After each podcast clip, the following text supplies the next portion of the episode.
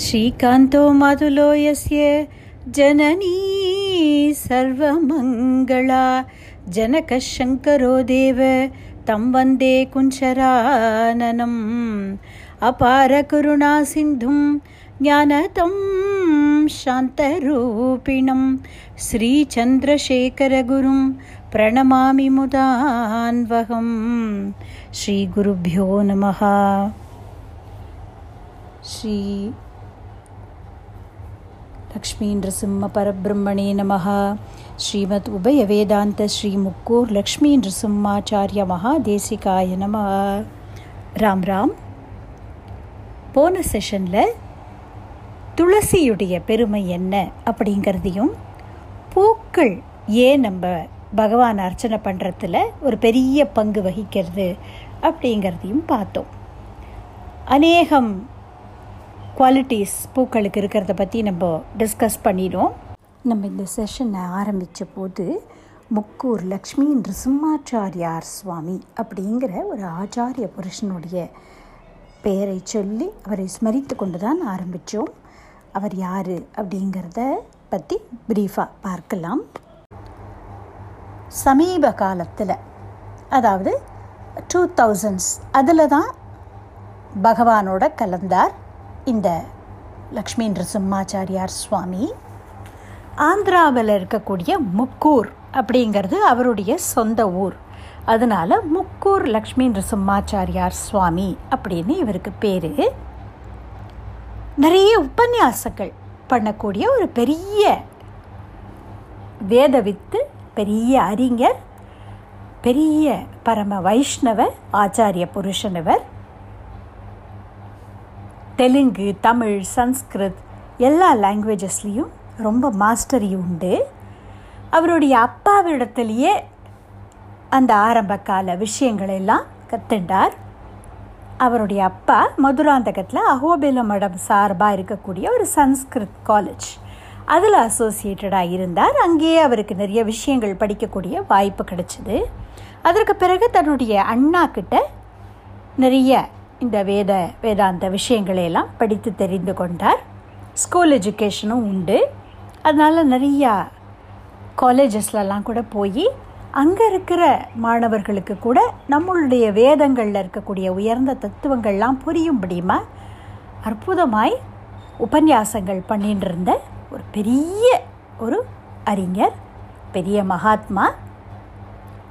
இவர் ரொம்ப விசேஷமாக என்ன சொல்லணும் அப்படின்னா நரசிம்மன் இடத்துல அத்தியந்த பக்தி பண்ணிட்டு இருந்த ஒரு மகாத்மா. அவருடைய பக்தியை பார்க்கும் பொழுது பிரகலாதன் இப்படித்தான் இருந்திருப்பார் அப்படின்னு நம்ம ஒரு அனுமானம் பண்ணிக்கலாம் கெஸ் பண்ணிக்கலாம். அப்படி ஒரு பக்தி நிருசிம்மனிடத்தில். நிருசிம்ம யஜ்யம் என்று சொல்லக்கூடிய நிருசிம்மனை குறித்து செய்யக்கூடிய சுவாதி நிருசிம்ம யஜ்யம் அப்படிங்கிறதாக இந்தியா முழுக்க பல இடங்களுக்கு போய் நூற்றுக்கும் மேற்பட்ட யஜ்யங்களை நடத்தியிருக்கார். நூற்றி ஏழு யஜ்யங்கள் பண்ணியிருக்கார் இந்த மகானுபாவர். யஜ்யங்கள் பண்ணுறது அப்படிங்கிறதெல்லாம் சாதாரணம் கிடையாது. அதற்கான அனுஷ்டானங்கள் அதற்கான நியமங்கள் அதாவது அதுக்கான ஆஸ்டரிட்டிஸ் ரொம்ப சிவியர் அதுக்கெல்லாம் விரதமாக இருக்கணும் பல மணி நேரம் உட்காந்து அந்த யஜ்யங்கள் பண்ணணும். நூற்றி ஏழு யஜ்யங்கள் ஒருத்தர் நடத்தியிருக்கார் அப்படின்னா அவர் எப்பேற்பட்ட ஒரு தப்போனிஷ்டராக இருக்கணும் அப்படிங்கிறத நம்ம கொஞ்சம் கல்பனை பண்ணி பார்த்துக்கலாம். அவருடைய அந்த தபசக்தி அவருடைய அந்த தெய்வீகமான சக்தி அதனால் பல இடங்களில் பல பேருக்கு பல அற்புதங்கள்லாமும் நடந்திருக்கு அவரோட ப்ரெசன்ஸில் மகான்கள் யாரையோ இம்ப்ரெஸ் பண்ணுறதுக்காக மிரக்கிள்ஸ் பண்ணி காமிக்கிறது இல்லை. அவர்களுடைய அந்த வைப்ரேஷன்ஸ் அவ்வளோ பவர்ஃபுல்லாக இருக்குது அவர்களுடைய ப்ரெசன்ஸில் சில சமயம் சில அற்புதங்கள் நடக்கிறது தானாகவே அப்படி பல அற்புதங்கள் இவரோட வாழ்க்கையிலையும் நடந்திருக்கு. பல பேர் அவரோட நெருக்கமாக இருந்தவர்கள் இதை அனுபவிச்சிருக்கா? அப்பேற்பட்ட ஒரு மகானுபாவர். அவருடைய காலத்தில் அதாவது ஐம்பத்தி ஆறு வயசு தான் இருந்தார். ஃபிஃப்டி சிக்ஸ் இயர்ஸ் இருந்தார் அவர். டூ தௌசண்ட்ஸ் வரைக்கும் இருந்திருக்கார். அவர் ஆரிய சமாஜ்ன்னு சொல்லிட்டு மெட்ராஸில் உபன்யாசங்கள் பண்ணின்னு இருக்கிற காலத்தில் இந்த விஷ்ணு சகசிரநாமத்துக்கு வெறும் இந்த விஸ்வம் விஷ்ணும் வஷட்காரோன்னு வருது இல்லையா? இந்த விஷ்ணு அப்படிங்கிற சப்தம் அந்த வார்த்தைக்கே முப்பது நாட்கள் உபன்யாசம் பண்ணியிருக்கார். அது just to give you an idea அவருடைய அந்த எக்ஸ்பான்ஸ் ஆஃப் நாலெட்ஜ் எப்படி இருந்திருக்கணும்? நாலெட்ஜ்னா நாட் புக்கிஷ் நாலெட்ஜ் அனுபவம். அந்த பகவான் இடத்துல எவ்வளவு ஆழமாக ஈடுபட்டிருந்தா அப்படி அந்த ஒரு நாமத்துக்கு பொருள் சொல்ல முடியும் அப்படிங்கிறத நம்ம நினச்சி பார்க்கலாம். அந்த ஒவ்வொரு உபன்யாசமும் கிட்டத்தட்ட மூணு மணி நேரம். ஸோ நீங்கள் கற்பனை பண்ணிக்கலாம். அவர் எத்தனை அப்படியே மழை மாதிரி பொழிஞ்சிருப்பார் அப்படிங்கிறத. அதனால்தான் பொதுவாக நம்மளுடைய தர்மத்தில் இது மாதிரி ஆச்சாரிய புருஷர்களுக்கெல்லாம் ரொம்ப பெரிய மகத்துவம் சொல்லப்பட்டிருக்கு. ஏன்னா பகவான் ஒரு பெரிய கடல்னு வச்சுப்போம். வேதம் வேதாந்தம் புராணங்கள் அதெல்லாமும் ஒரு பெரிய கடல் தான் அந்த கடலை போய் நம்ம எல்லாராலையும் ஆக்சஸ் பண்ண முடியுமா? சாத்தியமா? இல்லை. அப்போ அந்த கடல்லேருந்து சாரத்தை எடுத்துட்டு அதை எங்கெங்கே நம்ம இருக்கோமோ அங்கே நம்மளை தேடி வந்து மழையாக பொழியறது இல்லையா? மேகங்கள். அது மாதிரி இந்த ஆச்சாரிய புருஷர்கள். பல கிரந்தங்கள்லேருந்தும் சாரங்களை கிரகிச்சுண்டு வந்து நம்மளை தேடிண்டு வந்து நமக்கு பயன்படுறாப்பில் மழையாக பொழிஞ்சுட்டு போயிடுறவா. அதனால்தான் இந்த குரு தத்துவத்துக்கு ஆச்சாரிய தத்துவத்துக்கு நம்மளுடைய தர்மத்தில் ரொம்ப அட்மோஸ்ட் இம்பார்ட்டன்ஸ் கொடுக்கப்பட்டிருக்கு. அதனால் திருப்பாவை அப்படிங்கிறதே ஒரு பெரிய யஜ்யம் ஞான யஜ்யம். அந்த திருப்பாவையை பற்றி அற்புதமான உபன்யாசங்கள் பண்ணி பெரிய ஞான யஜ்யம் நடத்தின ஒரு பெரிய மகாத்மா இந்த முக்கூர் சுவாமி அவரை ஸ்மரிச்சுண்டு நாம் இந்த ஆண்டாளுடைய கதைக்குள்ளே பிரவேசம் பண்ணுவோம். பெரியாழ்வாருடைய மகளாக பிறக்கணும் அப்படின்னு பூமாதேவி நிச்சயம் பண்ணினாள் அப்படின்னு நம்ம ப்ரீவியஸ் செஷன்ஸில் பார்த்தோம். தினமும் பூமாலை கட்டிண்டு பாமாலையும் பகவானுக்கு அர்ப்பணம் பண்ணிண்டு இப்படி ஒரு பக்தியும் தூய்மையும் நிறைந்த ஒரு வாழ்க்கை வாழ்ந்துருக்கார் பெரியாழ்வார். அப்படித்தான் அன்றைய தினம் தட்சிணாயன புண்ணிய காலம். அதாவது இந்த பொங்கலை ஒட்டி இருக்குல்ல அது சங்கராந்தின்னு சொல்கிறோம் குஜராத் மாதிரி அந்த ஸ்டேட்லலாம் அதை உத்தராயண் அப்படின்னு சொல்லுவார். நார்த் வேர்ட்ஸ் ஜேர்னி அந்த சூரியனுடைய அந்த டைரக்ஷன் திரும்பும் பொழுது அதை உத்தராயணம் அப்படின்னு சொல்கிறோம் ஆறு மாத காலம் அப்படி இருக்கும். அரவுண்ட் ஆகஸ்ட் நம்ம தமிழில் ஆடி மாதம்னு சொல்லுவோம். ஆஷாட மாதம் அப்படின்னு சன்ஸ்கிருத்தில் சொல்கிறோம் அந்த டயத்தில் தக்ஷிணாயனம் அப்படிங்கிற புண்ணிய காலம் ஆரம்பிக்கிறது. அதாவது சூரியனோட டைரக்ஷன் கொஞ்சம் சேஞ்ச் ஆகி சவுத் வேர்ட்ஸ் ஜேர்னி ஆரம்பிக்கிறத தக்ஷிணாயனம்னு சொல்கிறோம் அப்படிப்பட்ட தக்ஷிணாயன புண்ணிய காலத்தில் கர்க்கட லக்னம் அப்படின்னு சொல்லக்கூடிய லக்னம். இருக்கக்கூடிய ஒரு நாளில் பூர்வ ஃபல்குனி என்று சொல்லப்படக்கூடிய பூர நட்சத்திரம் கூடின ஒரு நன்னாள்.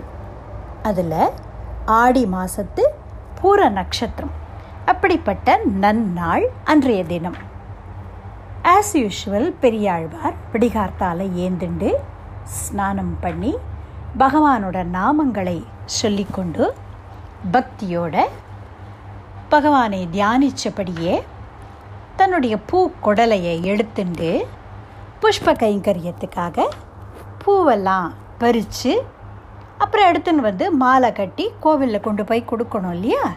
அதுக்காக இந்த விடிகார்த்தால நேரத்தில் எழுந்து தயாராகி பூக்கொடலையை எடுத்துட்டு தான் வளர்த்துட்டு இருக்கிற நந்தவனத்துக்கு வரார் கம்மன அந்த துளசியோட வாசனை வீசுறது. கண்ணை மூடிக்கிறார். கிருஷ்ணா அப்படின்னு அவர் மனம் நினைக்கிறது.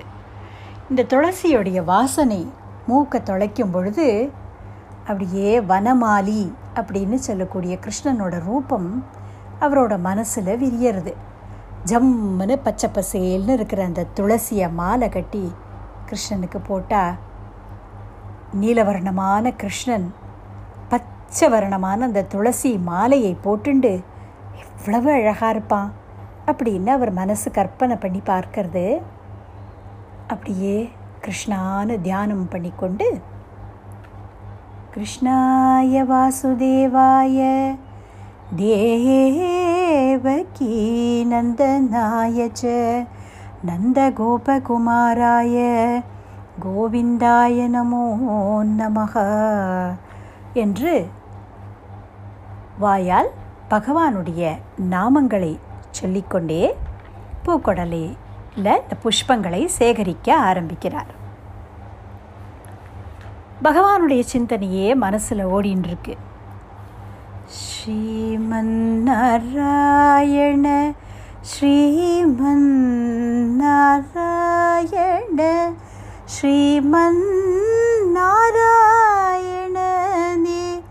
ஸ்ரீபாதமே சரணம். சரணம். என்று ஸ்ரீமன் நாராயணனுடைய திருவடியை மனசு தியானம் பண்ணிகிட்டே இருக்கு.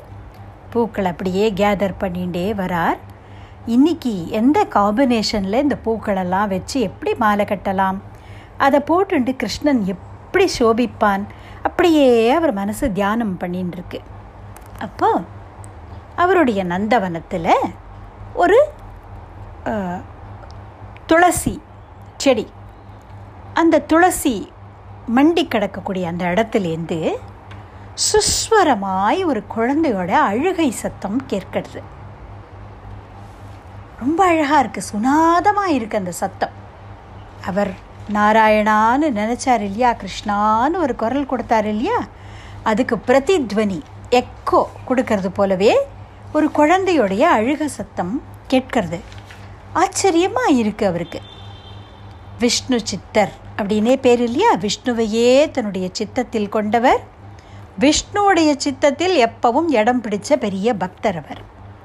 அப்படிப்பட்ட அந்த விஷ்ணு சித்தர் ஆச்சரியப்படுறார்.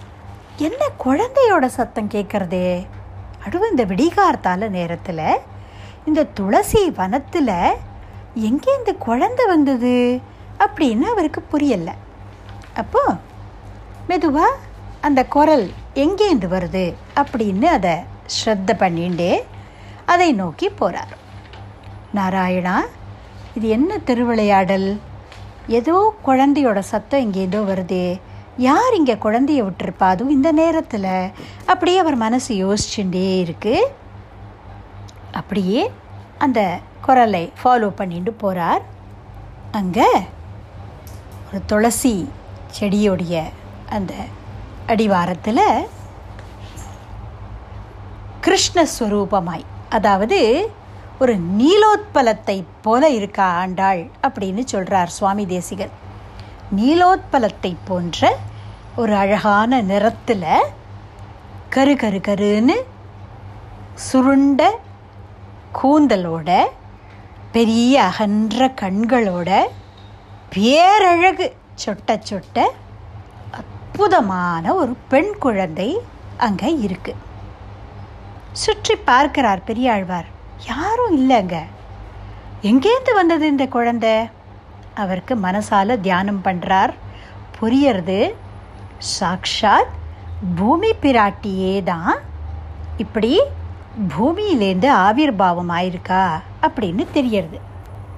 இப்படித்தானே ஒரு நாள் யஜ்யம் பண்ணுறதுக்காக பூமியை உழுத போது ஜனகனுக்கு அந்த வேள்வி சாலையில் ஜானகியாய் சீதா பிராட்டி பிறந்தாள் கிடைத்தாள்.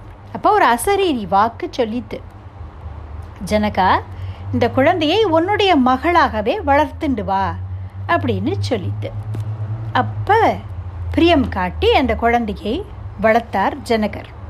அதனால் ஆஞ்சநேயர் இப்படி இருக்கிற ஒரு ஸ்தோத்திரத்தில் கூட சொல்கிறார் வேதி கர்ப்போதிதாம் ஸ்வயம் அப்படின்னு சீதையை பற்றி அந்த யக்ய வேதியில் யக்ய பூமியில் தானே தோன்றியவள் சீதா பிராட்டி. அயோனிஜா அப்படின்னு பேர் இதுக்கு. அதாவது ஒரு அம்மாவுடைய ஓம்புலேருந்து வராமல் தானாகவே தோன்றிய பெண் அப்படின்னு அர்த்தம். அயோனிஜா என்றார். எப்படி சீதை அன்னைக்கு பூமியிலேருந்து கிடைச்சாலோ அதே போல இப்பொழுது இந்த குழந்தை பூமியில் கிடக்கிறத பெரியாழ்வார் பார்க்கிறார். அள்ளி தூக்கி கொண்டார் பெரியாழ்வார். கேட்கணுமா என்ன? சதா சர்வ காலமும் யசோதா பாவத்தில் அந்த தாய்மை பரிவு பொங்க கிருஷ்ணனை தியானித்து கொண்டே இருக்கக்கூடிய அந்த பெரியாழ்வார் அப்படியே கிருஷ்ண வர்ணமாய் தேஜோமயமாய் இந்த குழந்தையை பார்த்ததும் அள்ளி தூக்கிண்டார் கொஞ்சினார். ஆஹா பூமியுடைய அம்சமாகவே பூமியா அவதாரமாகவே பிறந்திருக்கிறாள் இந்த குழந்தை அப்படிங்கிறதுனால கோதா அப்படின்னு கூப்பிட்டார் அந்த குழந்தைய.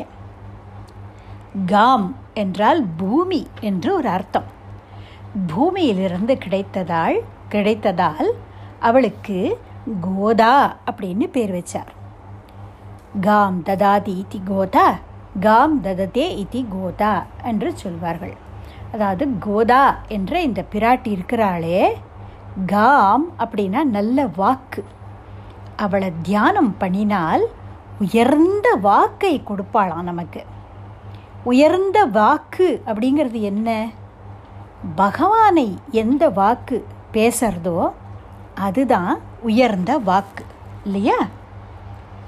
அப்போது அப்படி பகவானை பாடக்கூடிய பகவானை பற்றி பேசக்கூடிய உயர்ந்த வாக் வைபவத்தை தானும் உடையவள் அந்த வைபவத்தை நமக்கும் அனுகிரகம் பண்ணக்கூடியவள் இந்த கோதா. தமிழில் கோதை அப்படின்னு சொல்லுவாள் சன்ஸ்கிருத்தில் கோதா ஜி கோதா ஜிஓடிஹெச்ஏ கோதா.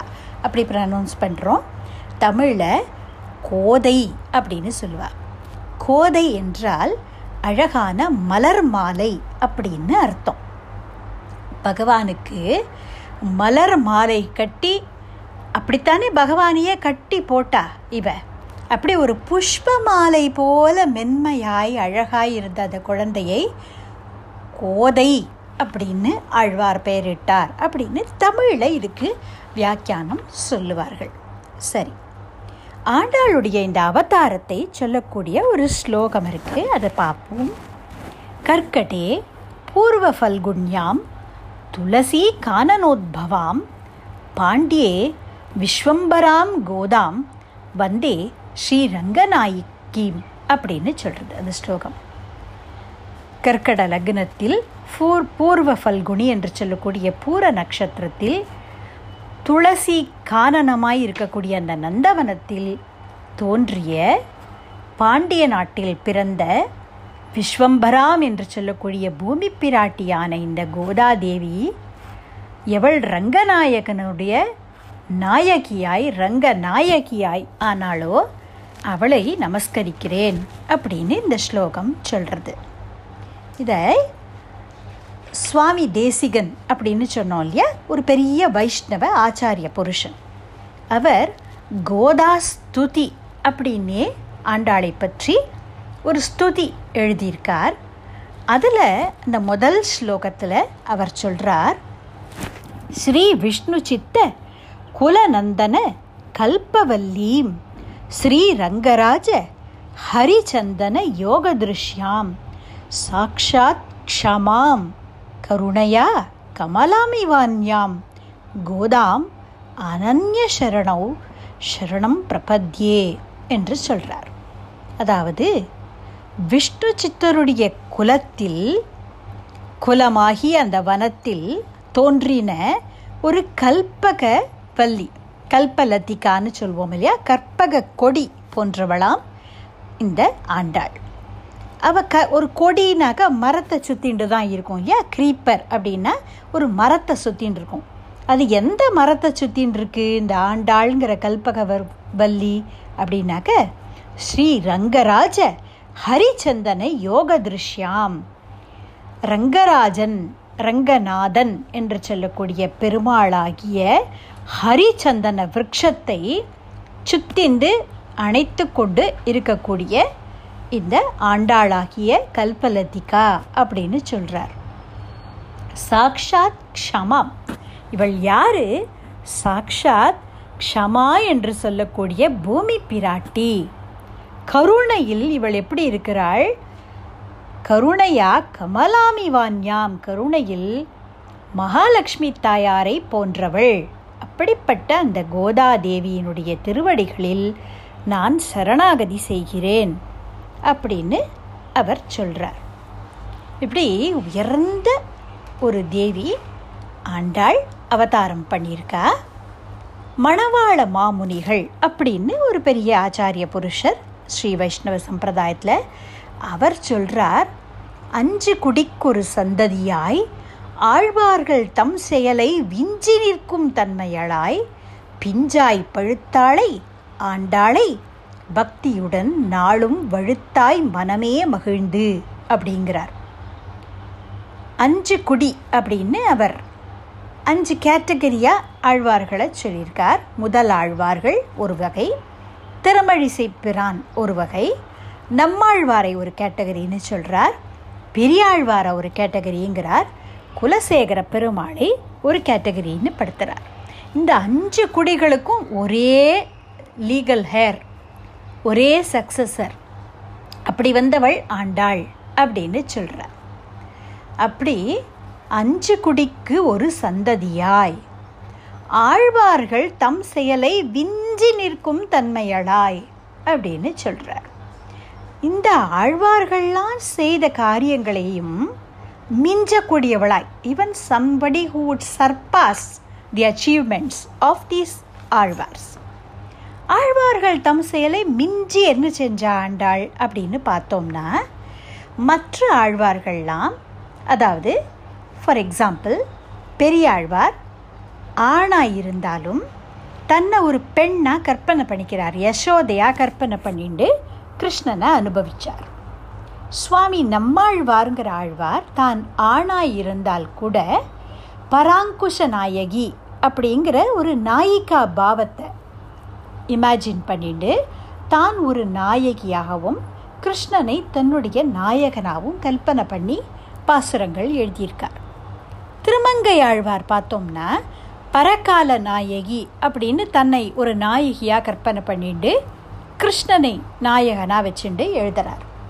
இவர்கள்லாம் ஆணா பிறந்துட்டு இமேஜினரியாக தான் தன்னை ஒரு நாயகியாக நினச்சிண்டு கிருஷ்ணனை பற்றி எழுத முடிஞ்சுது. ஆனால் ஆண்டாள் பை பர்த் பெண்ணாக போனதுனால ஸ்பான்டேனியஸாக ரொம்ப நேச்சுரலாக கிருஷ்ணன்கிட்ட தன்னுடைய பிரேமையை வெளிப்படுத்தினா.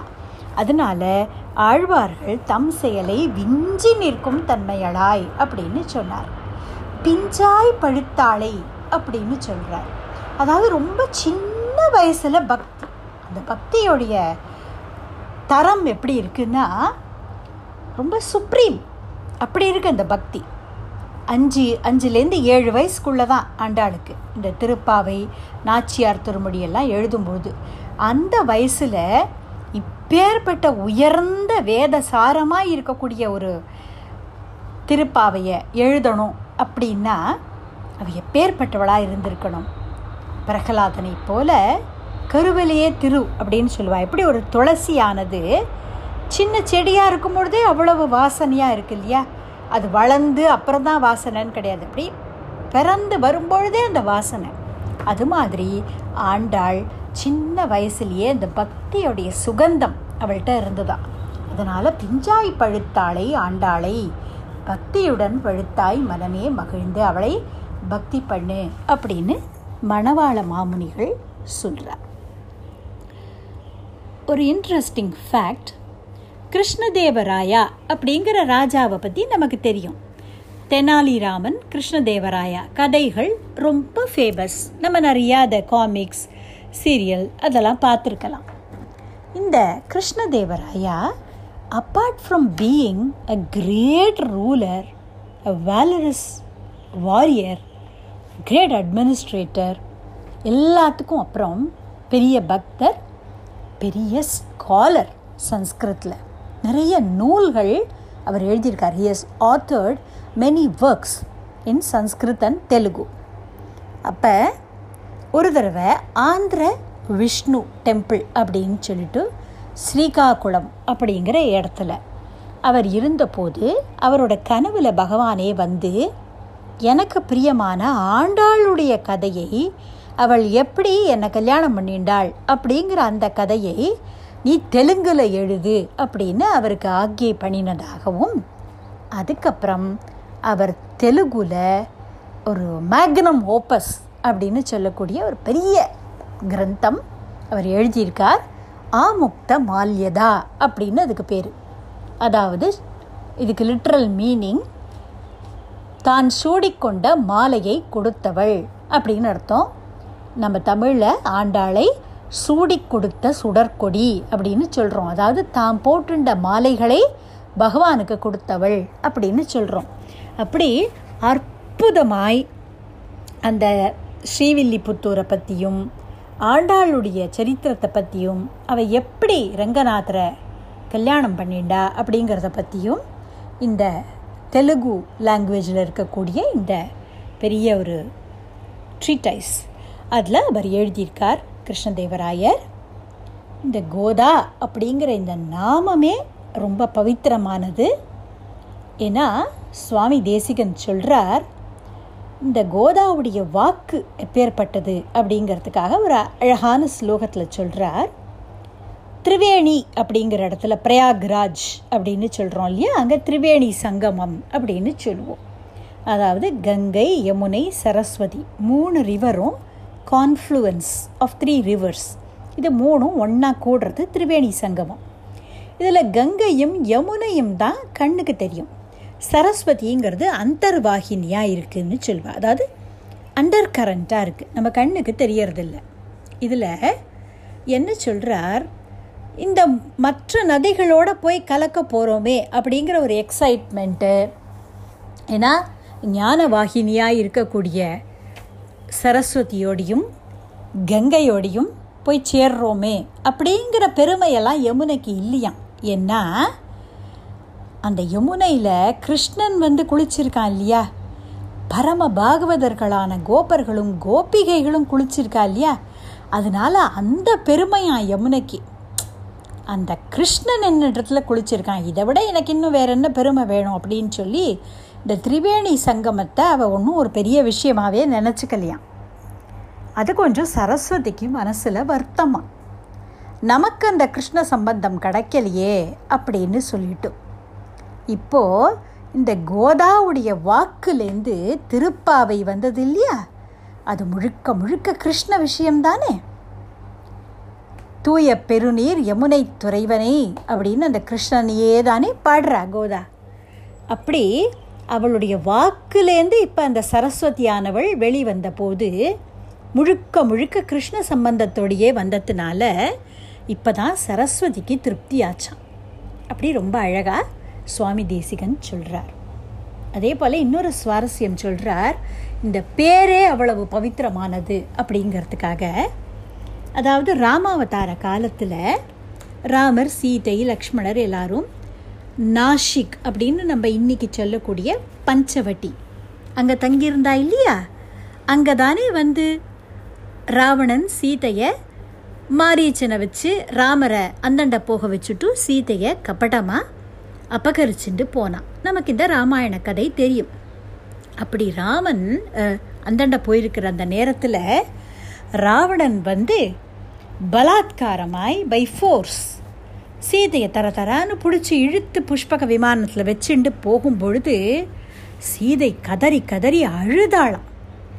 ஏ மரங்களே என் ராமன் வந்தா இந்த ராவணன் என்னை கொண்டு பாரான்னு சொல்லுங்கோ. இப்படி ஒன்னொன்னையும் பார்த்து கதறி அழுதாளாம் சீதை. அப்போ அந்த கோதாவரி நதி தானே அங்கே ஓடின்னு இருக்கு நாசிக் பக்கத்தில். அந்த கோதாவரி நதியை பார்த்து சீத்தை சொன்னாளாம் ஹே கோதாவரி நீயும் ஒரு பெண் நானும் ஒரு பெண். என்னோட கஷ்டம் என்னன்னு உனக்கு புரியறது இல்லையா? இங்கே பாரு எப்படி வந்து திருட்டுத்தனமாக ஒரு இடத்துல இருக்கிற பொருளை ஒரு நாய் வந்து நைஸாக அப்படி கவ்விண்டு போகுமோ அது மாதிரி. என் பிரபு இல்லாத நேரத்தில் இந்த பொல்லாதவன் வந்து என்னை இந்த மாதிரி இழுத்துண்டு போகிறான் நிச்சயமா என் ராமர் என்னை தேடிண்டு வருவார் இந்த பக்கம். அப்போ தயவு செஞ்சு என்னை ராவணன் தான் கொண்டு போனான்னு நீ என் பிரபுகிட்ட சொல்கிறியா அப்படின்னு சீத்தை கேட்டாளாம். ரெக்வஸ்ட் பண்ணிண்டாளாம் கோதாவரி கிட்ட. ஆனால் ராமர் அதுக்கப்புறம் தேடிண்டு வந்து பார்த்து சீத்தையை காணும்னு தெரிஞ்சதுக்கப்புறம் கதறி அழுதுண்டே ஓடி வராரு இல்லையா தேடிண்டு. மரமே சீத்தையை பார்த்தியா? மானே சீத்தையை பார்த்தியா? அப்படி அழுதுண்டே வரும்பொழுது கோதாவரி கிட்டேயும் வந்து கேட்டாராம். ஹே கோதாவரி தினம் நானும் என் சீத்தையும் இங்கே தானே வந்து ஸ்நானம் பண்ணுவோம்? இப்போ அவளை பார்க்காம என் மனசு தவிக்கிறதே நீ பாத்தியா என் சீத்தையை பாத்தியா? அப்படின்னு கேட்டாராம். ராவணன் கிட்ட இருந்த பயத்தினால இந்த கோதாவரி வாயே திறக்கலையாம். அதனால் அவளுக்கு ஒரு பெரிய பாபம் வந்து கொடுத்தான் பழி வந்து கொடுத்தான். கோதாவரி என்ன பண்ணுறதுன்னு தெரியாமல் இந்த பாபத்துக்கு என்ன பரிகாரம்னு புரியாமல் திரேதாயுகத்திலேருந்து வெயிட் பண்ணிட்டு இருந்தாளாம். இப்போ கலியுகத்தில் ஆண்டாள் பிறந்து எப்போ கோதான்னு பெரியாழ்வார் அவளுக்கு பேர் வச்சாளோ அப்போ இந்த கோதாவரி அப்படிங்கிறதுல இருக்கிற கோதா அப்படிங்கிற த ஹாஃப் த நேம் ஆண்டாளுக்கு வந்து கொடுத்து இல்லையா? அதுக்கப்புறம் இந்த கோதாவரியோடைய பாபம் தொலைஞ்சு போயிடுத்தான் ஏன்னா ஈடிணை இல்லாத கோதாதேவியுடைய பேரும் அவ பேரும் namesake she's her namesake இல்லையா? அதே பேர் இருக்கு. அதனால இந்த கோதாவரி நதி கங்கைக்கு துல்லியமான பெருமையை அடைஞ்சுடுத்து அப்படின்னு மகான்கள்லாம் வியாக்கியானம் பண்ணுறா ரொம்ப அழகா. அப்படி கோதாங்கிற அந்த பேரே பரம பாவனமானது. பகவானுடைய நாமங்கள் எப்படி நம்மளை பியூரிஃபை பண்ணுறதோ அப்படி கோதா அப்படிங்கிற அந்த பேரை நினச்சாலே அது நம்மளை பியூரிஃபை பண்ணுறது அவளுடைய வாக்கு உயர்ந்த வாக்கு. அந்த திருப்பாவையை நாம் பின்னால் அனுபவிக்க போகிறோம் அதுக்கு முன்னால் ஆண்டாள் அப்படின்னு சொல்லக்கூடிய இந்த கோதா பிராட்டி பெரியாழ்வார்கிட்ட எப்படி வளர்ந்தா அவளுக்கு எங்கேருந்து இந்த கிருஷ்ண பக்தி திருடமாச்சு அதுக்கு அவள் அப்பா எப்படி இன்ஸ்ட்ருமெண்டலாக இருந்தார் அப்படிங்கிற அந்த பேக்ரவுண்டை ப்ரீஃபாக பார்த்துட்டு நம்ம அதுக்கப்புறம் திருப்பாவைக்குள்ளே என்ட்ரு பண்ணுறோம் அற்புதமான இந்த நல்ல நாளில் உயர்ந்த ஆண்டாளுடைய திரு அவதாரத்தை சிந்திச்சோம். இதை நினச்சிண்டு உயர்ந்த இந்த கோதாதேவி நமக்கெல்லாம் நல்ல வாக்கை கொடுக்கட்டும்னு பிரார்த்தனை பண்ணிட்டு நம்ம இதை கன்க்ளூட் பண்ணுறோம் ராம் ராம்.